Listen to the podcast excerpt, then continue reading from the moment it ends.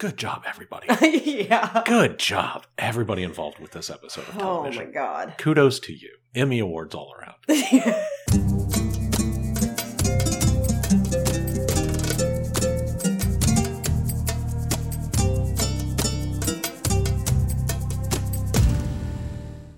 Greetings, listeners, domestic, international, and nomadic carnival folk. I'm Dave Reed, and I'm Kristen Riley, and this is the Rotating Cast Files. where we watch and discuss those television shows that were canceled too soon. Today, we have the unfortunate responsibility Oh, to be talking about Carnival Season 1, Episode 6, Pick a Number. It originally aired October 19th, aught 3. It was written by the bastard Ronald D. Moore and directed by Rodrigo Garcia. In case you haven't seen this episode, it's really heavy. It's definitely very good, but it's I'm gonna cry the whole time. So I already cried the whole time watching it. That's why we're we're saying this. That's why Oh. Ronald D. Moore is a bastard. I am just already getting misty. All right. Previously on Carnival, Babylon will be upon us soon. Well, if there wasn't nobody to come, we wouldn't be here. You don't know half as much as you pretend to. I know who you are, but do you know what that means? Yeah, I know Scudder. He killed Carl Buttridge. No blow off. Daddy. Oh no. Fucking hell. I didn't even deliver oh no very well because No, you didn't. I couldn't. Oh, Ugh. Ugh. All right. In the HBO summary, it opens with Bad things happen in this world. Mama says things are better in the next. That will come back Oh god. about the middle of this episode. uh, and really hammer you in the face at the end. Yeah. Thirsty for payback, the Carneys get caught up in an obscure yet fascinating phenomenon known as carnival justice. Ben's dark adventure in the mine shaft ends, and Lodes is there to welcome him back into the fold. Welcome is a strong word. At least there's a bit of levity in this episode Oh, with God. that. The least sad parts of this episode are the World War One flashbacks. Wow.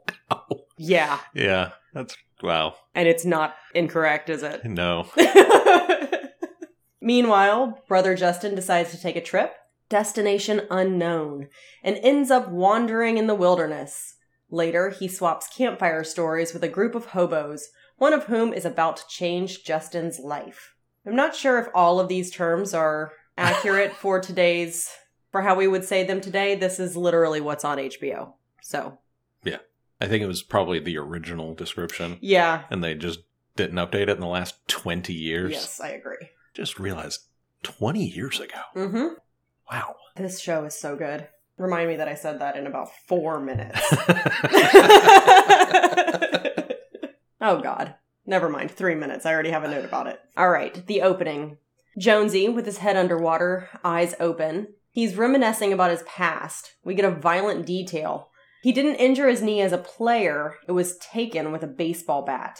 We don't know who these guys are right now. no, but Jonesy's dressed nice. He He looks, is. He looks good. Everybody's very dapper. It doesn't help. As the man swings the baseball bat into his knee, Jonesy emerges from the water, present time, gasping.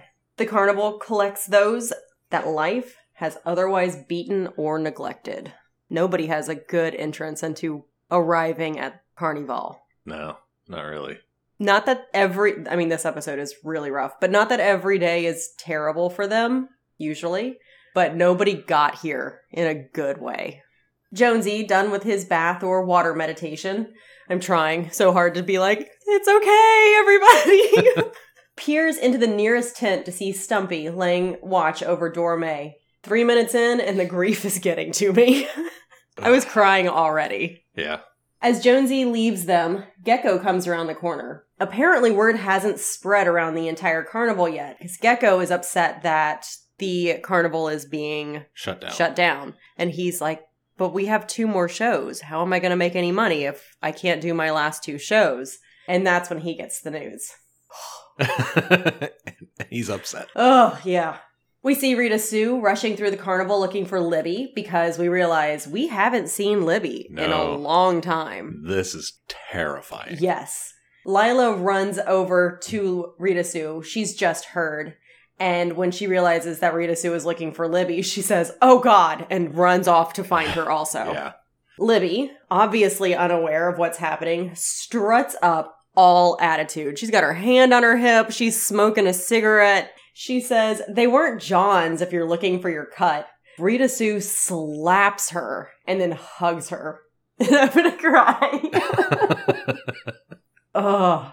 Can you imagine being No. Libby no, in that moment? I can't imagine being anybody in this moment. Yeah. It's all. Oh my god. Meanwhile, Samson is talking to one of the miners.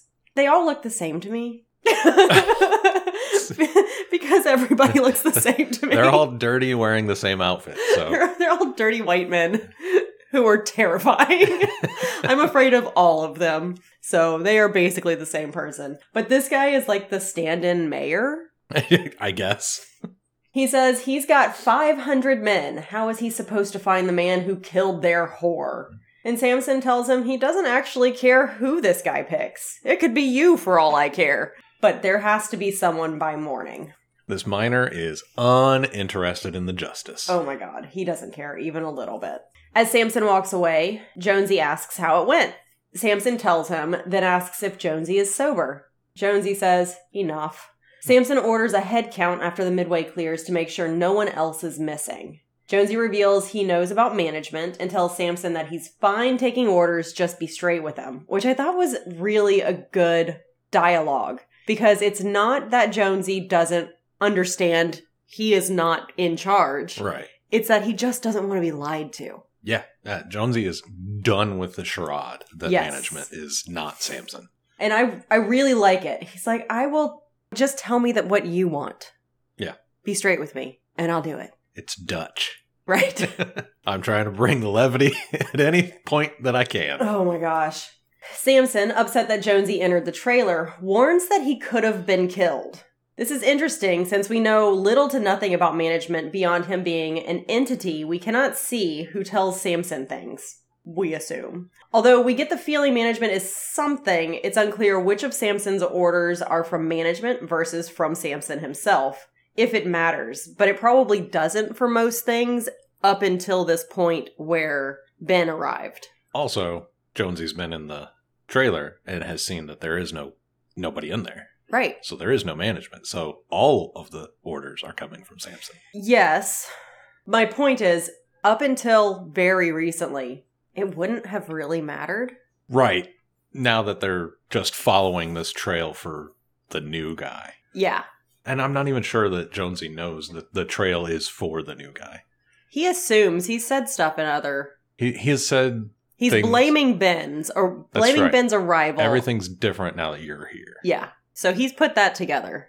Yeah, so he probably knows. Yeah. He doesn't know the why behind the why on the face. Yeah, You're 'cause here he's and not- now we have to do stuff. Yeah, he's not been part of the Scudder uh, No, conversations. he hasn't. Ben and Lodes are still MIA, so they don't know what's going on. Back in California, Brother Justin is praying. He is reciting Genesis 22, the offering of Isaac. I looked it up. It's a horrifying story. Um, Isaac is spared in the end, but not Justin's children. So if you're unfamiliar with the offering of Isaac, like I was, basically God is talking to Abraham, Isaac's dad, and God says, Yo, murder your son. Yeah. Take him out here to this mountain. And then just like slaughter him and shit. And so Abraham says, All right. And lies to his son on the way out to the mountain. Isaac's like, Yo, dad, we got the other stuff that we needed, but where's the lamb? And Abraham's like, God will provide. God said to Abe, You better kill me a son. Abe said, Man, you must be putting me on. God said, No. Abe said, What? God said, You can do what you want to, but Next time you see me coming, you better run. not What is on that? Highway 61. What it's a is- Bob Dylan song. Oh, well, that's not the end of the story. Actually, Abraham is going to murder Isaac, but then God or angels said, No, no, Nah, you don't have to do that. just kidding. We just wanted to see if you would do it. JK LOL. Yes. And then there was a ram stuck in some briars because it was stuck there with its horns, and then that's what they ended up slaughtering. And then Isaac just has to go back home with his dad, who was going to murder him on the mountain, and just be like, That was real fun, Dad. Hey, God said to. My fucking word. What is what is this? It is your child being killed. It is a parallel with what Can is you- happening at the carnival. Can you imagine It's it is that, and it's also a parallel with Justin because everything's a parallel. But can you imagine being Isaac? Like that man's just fucked for the rest of his life, right? Probably. Unless he can't trust- understands that God does what God wants and you have to follow. No, there is no trust anymore. That's gonna break all trust forever. Isaac's gonna be a horrible person, and it's Abraham's fault. I think Isaac needs to be a little bit more understanding. No. This is what Justin is reciting. I couldn't find the exact version because the the website that I looked up had the had all of the different religions variations on this and it, I couldn't find the one that was actually in the the show. So, I don't know which bible he's using. But Justin is reciting this and saying, "But Isaac is spared. Why not my children?"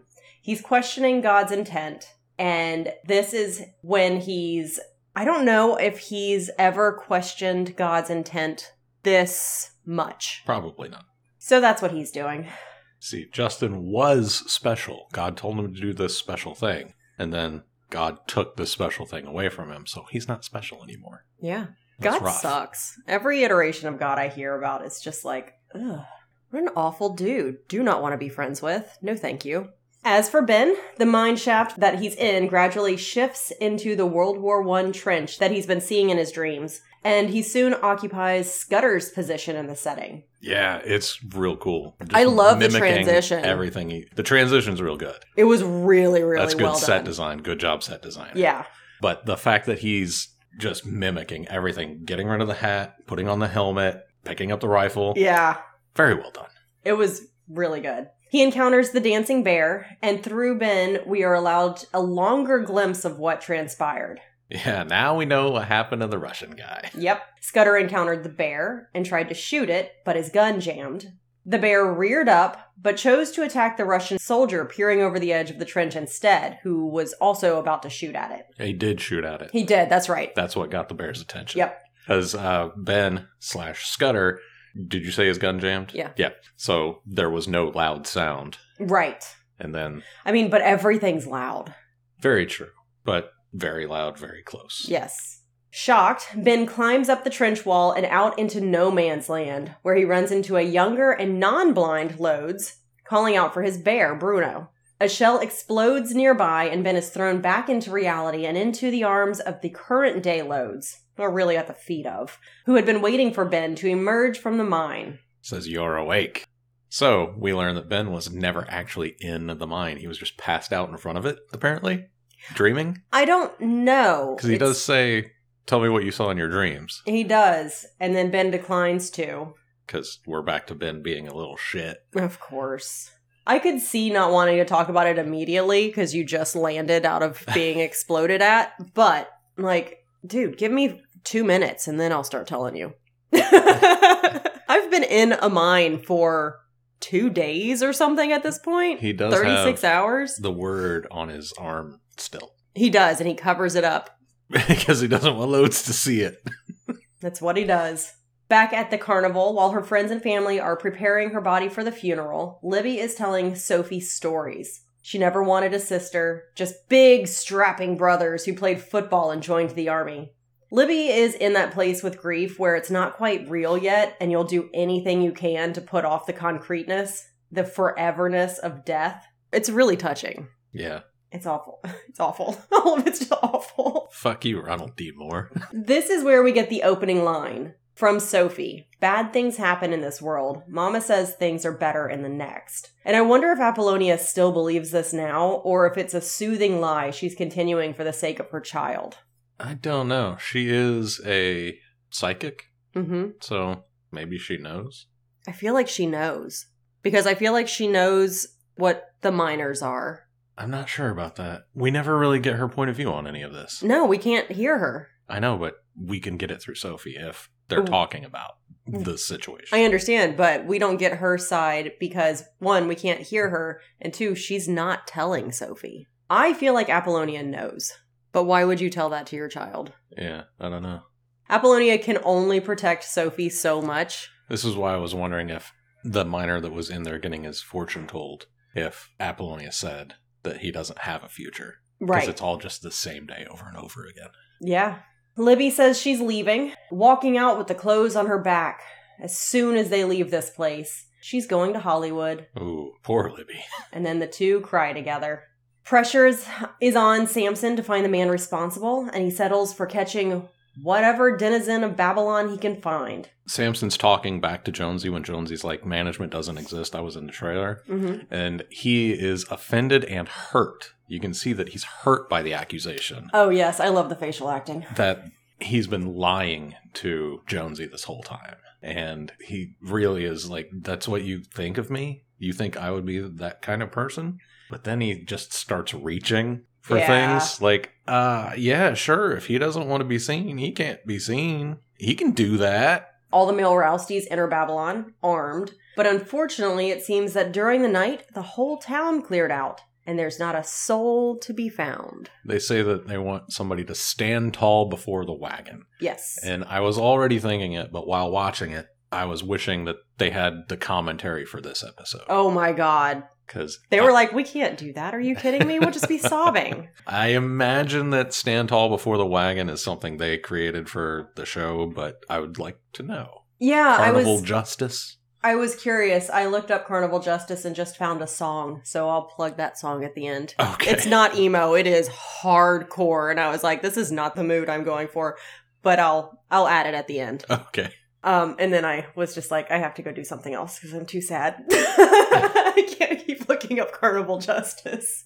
Yeah, I'm curious too. It does, Standing Tall Before the Wagon does come up in a couple of scenes because they've added it all in, whether or not it is A real thing. Real. yeah. They walk up to the town, and you can see in HD. Couldn't see it on the DVD. You can see it in HD that that mine in the background on the mountain is just Oh my God. photoshopped on there. yeah, yeah. That's nice. Uh, like I said, I'm looking for all of the levity I can find in this episode, and that's one that's one point. And then when the whole town is just empty, you can see why that miner was not interested at all. He did not care. Nope.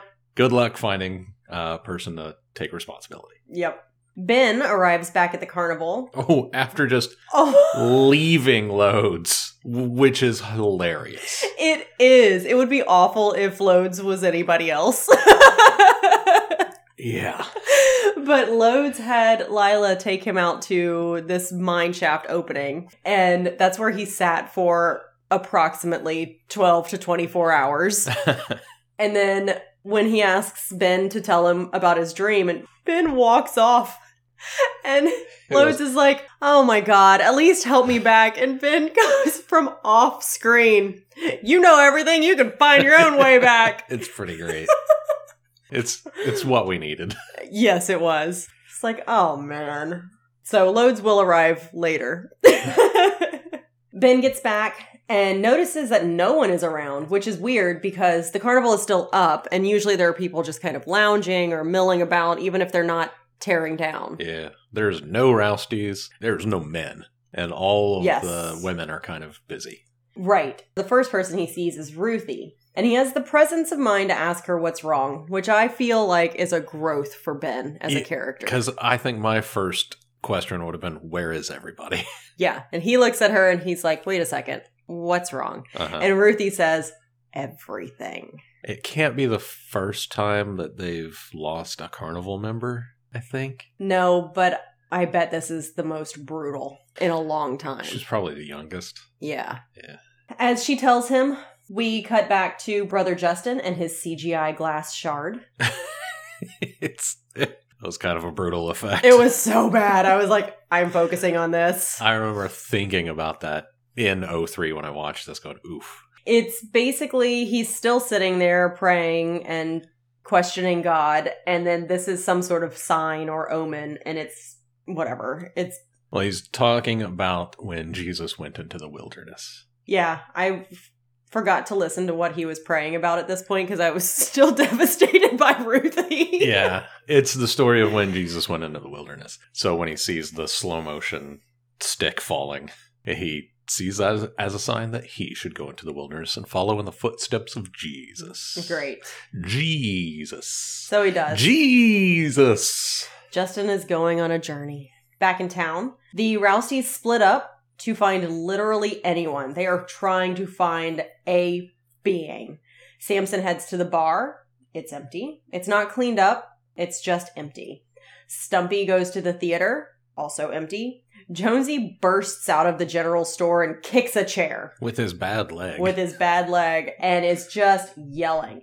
Jonesy, still believing that management doesn't exist, or knowing management doesn't exist, or never seeing management, whatever's happening with management, blames Samson for Dorme's death and the whole affair. oh, and Samson's not having that shit. No, and Samson says, You can drink yourself blind and you can call me a liar, but this little girl's death is not on me.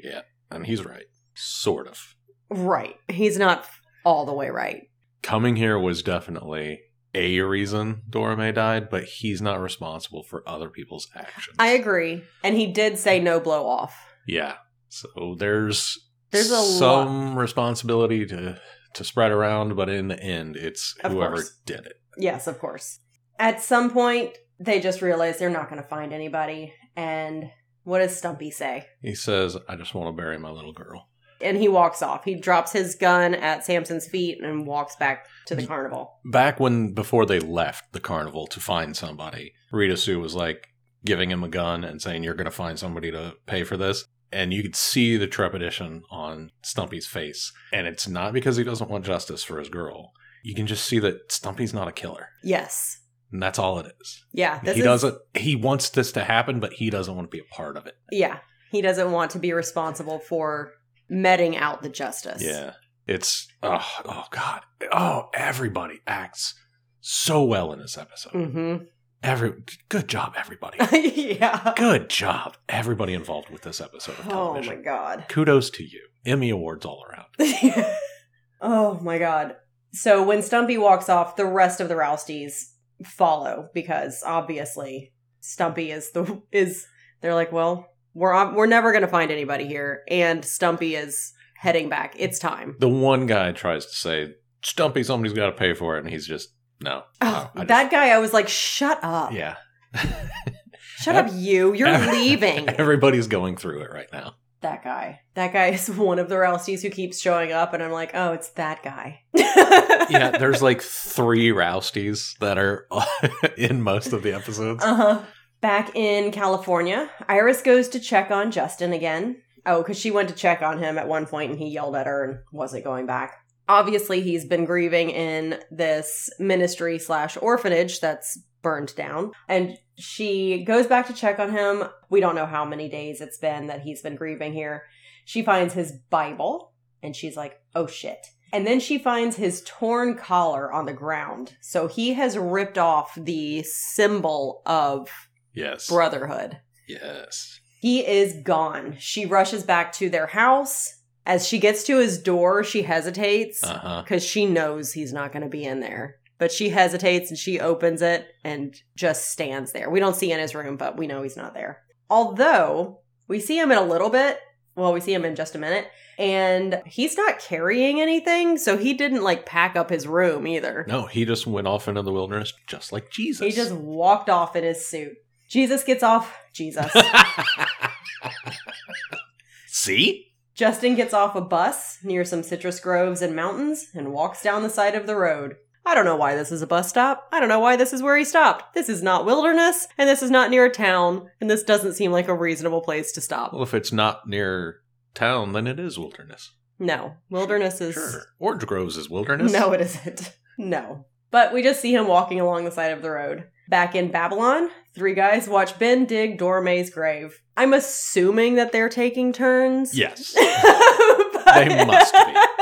it would be wild if it's just guys watching Ben.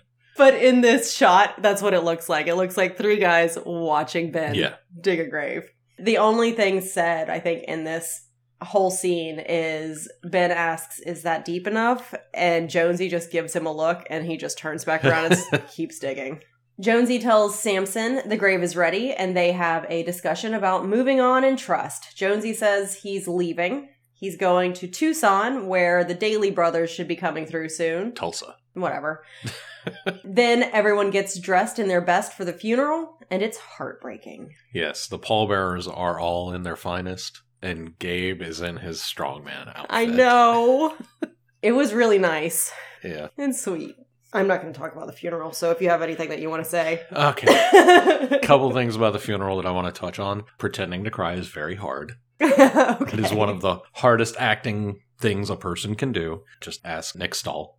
Oh my god! 'Cause He's not very good at it. Don't ask me because I'm crying right now. Well, you're not acting. No. Oh my god.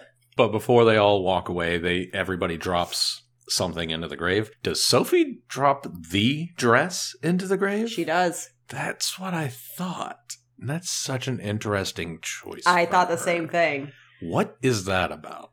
I'm not sure yet. Yeah. I've been I- thinking about it and I'm not sure.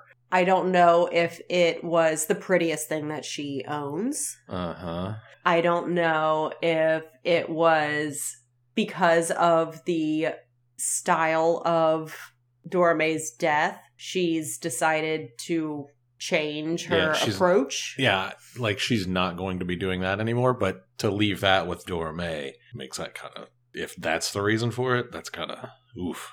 I don't think it's I don't think it's a negative statement about Dorme. Is that No. what you're getting at? No, not a negative statement about Dora May, just like a weird choice to make. Yeah. This is a thing that was going to get me killed, so I'm going to leave it with you instead. Yeah, that could be a read. I think it's probably the prettiest thing that she has. Let's go with that. Let's go with a generous read. No no matter what Apollonia thinks of it. right. And I can't tell you why, but for some reason, the thing that got me the most was Samson dropping his card, Samson the Magnificent, in there. That hit me. That hit me right in the throat where you get your lump. yep. That got me. And when he said, This is from management, and it was a really nice, expensive pocket watch. So, wow. I, I don't know what to think about that. Yeah. I was trying to read the title of the book that Gabriel put in there. Tim and Trip I have a feeling it was like his favorite. Uh huh. But it was yeah, Samson's card. I don't I don't know why, but that one really got me. Ugh, rough. Immediately after Dorme's funeral, Jonesy spots the Babylon bartender leaving town again, and the Carnies bring him in to face carnival justice. It's an elaborate ritual where the accused must pick a number, which turns out to be the number of times Samson will fire a six chamber revolver with one bullet in it. The ritual is essentially Russian roulette. If you're alive at the end, you're allowed to go free. this bartender, I mean, whatever we think of the bartender. Oh, creepy man. You're by far the creepiest creep that ever creeped. But you certainly know how to own and run a bar, and for that, you will always be my friend. All I could think of is he's tromping up this hill. He's just tromping up the hill that he always walks up. Uh huh. And then when he gets to the top, he's like, shit. Because the Rousties have come around in their cars. Yeah. He can't go anywhere. He knows he's got. Before they go in there, uh, Ben is just sitting, hanging out, and I like the fact that Lodes walks up and he can just smell Ben. he knows Ben's smell. That's pretty fantastic. I Is- know you're there, boy. is it that or is it the the magic vibes? he took a sniff. Ah, okay. He, he sniffed the air when I know you're there, boy. The bartender guy, Stangler? Yeah. I think his name is. Some of the weird shit he says is no, there, there's lots of souls in Babylon. I They're so still there. I liked this part because it was a really interesting way of giving exposition Uh-huh. and background. So when they're inside the tent, which is where they're meting out this justice, Samson is taking his time bantering with the bartender and getting a little bit off track. And Rita Sue says, "Get on with it." Yeah, he, but he's getting off track because the bartender's statements are bringing him off track because Yeah. they're interesting. Yes. So it's not like he was just killing time. No, I know, but I also understand Rita Sue's stance on this. Yeah. But he says there's lots of souls in Babylon. Yep. He says, please take me over the hill before you do this. That's all I'm asking you. Right. And Samson says, "Why? What's over the hill?" Nothing. Nothing. So if I die here, I stay here just like the rest of them. Yep. Ooh, creepy as hell. he also essentially admits to the crime and he says that it's not like she was a good girl so if anybody was going to be taken it's probably best that it was her Right. and Ugh. stumpy punches him in the face yeah. I, Stumpy loses the I'm not a killer bit for a stumpy second. would have ripped him to shreds yeah. and i was like yeah Fuck this guy. yes. and I don't know that he had a hand in it directly. Yeah, Stumpy However, says he confessed to it, but I didn't catch that. I didn't hear him confess to it. he says he doesn't confess to being the one who did it, but he confesses to, yeah, that this town definitely yeah. took her on purpose. right. And he says he'll try to look out for her as best he can. Yeah. Uh huh. And I was like, well, you're about to get in a, a, a real good position to do that. Oh, he also before we get to the the Russian roulette of it all, I believe he drops Scudder's name. I'm not sure if that's during or after. It must be before. It must be before the Russian roulette because I think Oh. he just they he just gets taken away after the after that. yeah, he. You're right. He does say when he says, "I'll stay here like the rest," just like after Scudder left or something like that. He says um, he says Scudder's name, saying that no one has been able to leave town since Scudder's death. So that's why he wanted to go across the hill because it wasn't that he. Oh, he even said, "I understand why you're doing this, and I I don't hold that against you. I get it. Just take me away so I could be away from here." So then we go through. He picks the number three. That's the pick a number, and um. So there's one bullet in the chamber. Samson rotates the chamber, shoots him, or pulls the trigger at his forehead, rolls the chamber. Only rolls the chamber the one time, Does he? Oh, does he just pull cock the, the Yep. thing? Okay. which makes it more of a chance that you're going to get shot on successive trigger pulls. That's right. He just pulled it away so that he could cock the the hammer. Got it. Okay. Because if you're spinning it again, it's still just one in six. I got chance. it. Yeah, I know. Okay. I just thought that's what he was doing, but you're right. Now that I'm thinking back on it, the bartender survives the three. They did not take him across the hill, by the way. And at that point, everyone around them is clamoring for Samson to fire it again. Jonesy steps in to put an end to the discussion. The bartender is free to leave. I am so glad that Jonesy stepped in when he did. Me 'cause too.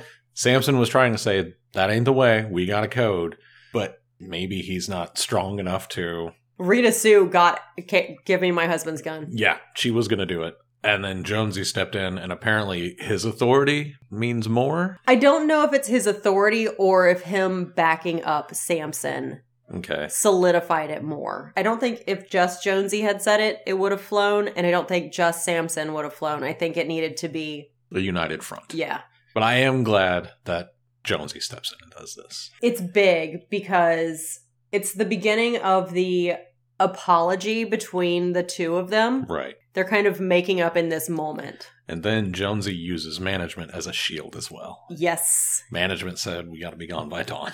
Yep. He also orders two of the guys, two of his guys, to take the bartender back to town and not hurt a hair on his head. Yes. So the bartender gets set free. Everyone leaves the tent except for Rita Sue, Stumpy, who are not near each other. Right. They are they have not been affectionate for I don't think ever, but it's really gotten apparent in the last couple of scenes, the last couple of episodes. Yeah. And Libby is being held by Sophie. So the four of them are there. Samson's there, but he walks out and the four of them remain. And then Stumpy goes over to Libby also. Now we cut to Justin. Brother Justin's drinking. He is drinking. Can you believe that? yes. He has fallen so far from the grace of God. They're allowed to drink. I don't know. It's just scandalous. He's not looking great. He's definitely had a rough day. I bet he has no arch support in those shoes. he is sitting around a fire by the roadside. We see we see one guy just telling tales. He is having a great time. Oh my god, this guy is the epitome of a country song. My girlfriend left me, she took my car, she took my dog, she left with my best friend. I've never been happier. I learned I didn't have to have a job and now I You're just riding the rails. He's, he is having a blast telling his sad story. And there's another guy there who doesn't really quite fit in. Justin doesn't really fit in, but he's doing a better job of fitting in than this guy. he's got the beat up clothes, but he's clean shaven. He's so clean. He's got bright white teeth. Yes. And I was like, who is this guy? Oh, yeah. So, what he's doing is he's trying to get more stories. Is that it? Is that the worst your story is? You're everything, and you lost literally everything in your entire life, and you're writing the reels? Not a good enough story. Ah, I think he doesn't believe the story. I think he probably has heard the same story Yeah. so often that whether or not it's true is less important than whether or not it's unique. Interesting. So he notices Justin, and notice I'm not calling him brother Justin. Oh, He tore off his collar wow. and he says, Hey, what's your story? So Justin starts to relate his story. Basically, the only part that we hear at this point is the guy's like, What happened? You lose your girlfriend, you lose your job. And Justin looks up and says, I lost my God. I lost my God. Yeah, he did it better. so, what we find out later is that this guy who didn't look like he was actually one of the The guy with the beat up clothes and the clean yeah, face. that didn't look like he was one of the rail jumpers. We find out he is radio reporter Tommy Dolan, and he is back in his little digs relating Justin's story to his audience. Everyone tunes in to this news hour. and I understand why. Oh, me too. Tommy Dolan has a good voice and he's telling interesting stories. I agree. Where are you, brother Justin? Oh, I'm not saying that I wouldn't Where also be are listening. you? But we cut to a montage of people just leaning in to listen to this story. Does he give many details in his retelling? He gives enough. He does. The city council wanted the church gone and then it mysteriously burned down. Yes. At one point, he's getting sued for libel because he explicitly says that they did it. Yeah. Which is wow. Okay, man. I guess libel laws were different in 1934. God, I would hope so. But the way that the laws stay on the books, it prob- probably Yeah. not. so now we know that Justin's story is out there to the masses. yeah, we'll see what happens with that. That's right. So, just before the carnival is ready to leave Babylon, everybody's packing up. Samson heads into the deserted town one last time to talk to the bartender. Jonesy kind of gives him a look like, hey, where are you going? And Samson's just kind of like, eh, Be back in a bit. I'll be back by the time we're ready to hit the road. The bartender is grateful that Samson spared his life, and Samson says, yeah, you know, that's the way, that's the code, and I was hoping that you'd do me a favor. Uh huh. So he wants information about Scudder. The bartender tells Samson how Scudder most likely caused the cave in, killing all the miners, and that for some reason the dead miners returned once they died. I was there, I saw it happen, and then the next day they were back. Yep. And they have kept coming back ever since. The bartender is once again just like, so glad that you didn't kill me in this town because I don't really want to be here forever and ever. Samson says, Hey man, thanks for the information and the whiskey, and shoots him right in the face. I was glad when Jonesy stepped in and stopped the vigilante justice or whatever, and I'm even more glad that Samson came back and did this. Yeah. It was hardcore. Oh my gosh. So, from the AV Club, I pulled a little bit about this scene from Emily St. James. Samson seems rather resolute as he walks away, as if he's accomplished a final bit of nastiness. Because he does. He looks like he looks satisfied. And then he sees the naked spectral image of Dora May in the window of one of the buildings.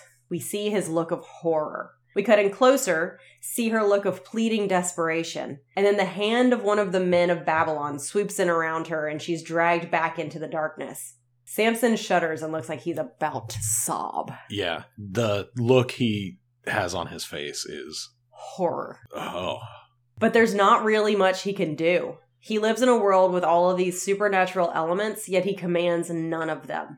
All he can do is walk away. Lots of shows say that their universes contain hell or hell like dimensions or what have you, but few make hell feel as palpable as that one image does. this is the worst fate that any character has ever suffered in fiction. It's so awful. And that's the end. Well, my last note was fucking hell. fucking hell, Kristen. What kind of song can we listen to? Because I, I don't want to feel these feelings anymore. Oh my god, the only song that came to mind was My Chemical Romance.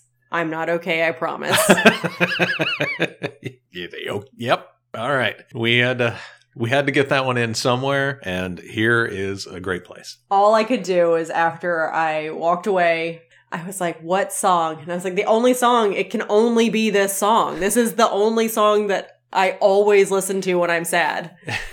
There's other songs I also listen to, but this is the only song I always listen to. So if you want a little bit of, of music commentary around it, we have Nina Corcoran. She says, if you ever felt alone, rejected, and confused, then you probably experienced high school. Which is fair. You also probably liked the music video for I'm Not Okay, I Promise. Gerard Way had grand visions and even more determination for My Chemical Romance, and Three Cheers for Sweet Revenge was just the second step in achieving his dreams. I'm Not Okay, I Promise catered to a range of insecurities and struggles, the most basic of which is what today's self care obsessed culture would sell as it's okay to not feel okay, but it's so much better than that. Is it? Yes. When paired with chunky power chords, Way's theatrical singing style, and a music video MTV couldn't shake, the song threw emo into the mainstream and into every hot topic in America. it's true. It's kind of like this Tommy guy's story of Brother Justin throwing him into every home across America. Brother Justin and every hot topic in every mall. That's right. I'd buy that t shirt. My Chemical Romance made the misunderstood look familiar, the goths look friendly, and depression look flattering. There's a reason they were major label darlings back then, and so with that indelible intro riff, I'm Not Okay, I Promise, helped usher in a wave of MySpace emo that would define a generation, whether emo purists wanted it to or not. MySpace emo. Yep, I love it. Hilarious. Because remember back in MySpace, you could set your song? Oh, yeah. I created a MySpace music page just to upload songs that I wanted for my regular MySpace page that weren't available on MySpace. uh, ripping music and sharing music and saying all of your feelings through music. Definitely a time in life. MySpace was way better than Facebook because I knew how to write HTML back then, so I could make my MySpace page look cool. Oh, and I don't think it matters on Facebook. No, you can't do any HTML on Facebook. It- They all look the same. You can't even change your background. Nope. It's all branded. Garbage. You can change your header image. Yeah, I deleted my Facebook years ago. I deleted mine first. Congratulations. The Rotating Cast Files is produced by Kristen Riley and Dave Reed, edited by Dave Reed. Thanks for being here, and if you enjoyed the episode, please rate, review, and subscribe. Please go to Apple Podcasts and give us five stars. Tell us that we are fighting the righteous battle in podcasting good and evil, That old time religion. that old time podcast religion. or even easier, tell people about us. It really helps us out. You can check us out on Twitter and Instagram at CastFiles. We also auto post to YouTube if that's your streaming service of choice, or if you like closed captions. And finally, email us at therotatingcastfiles at gmail.com.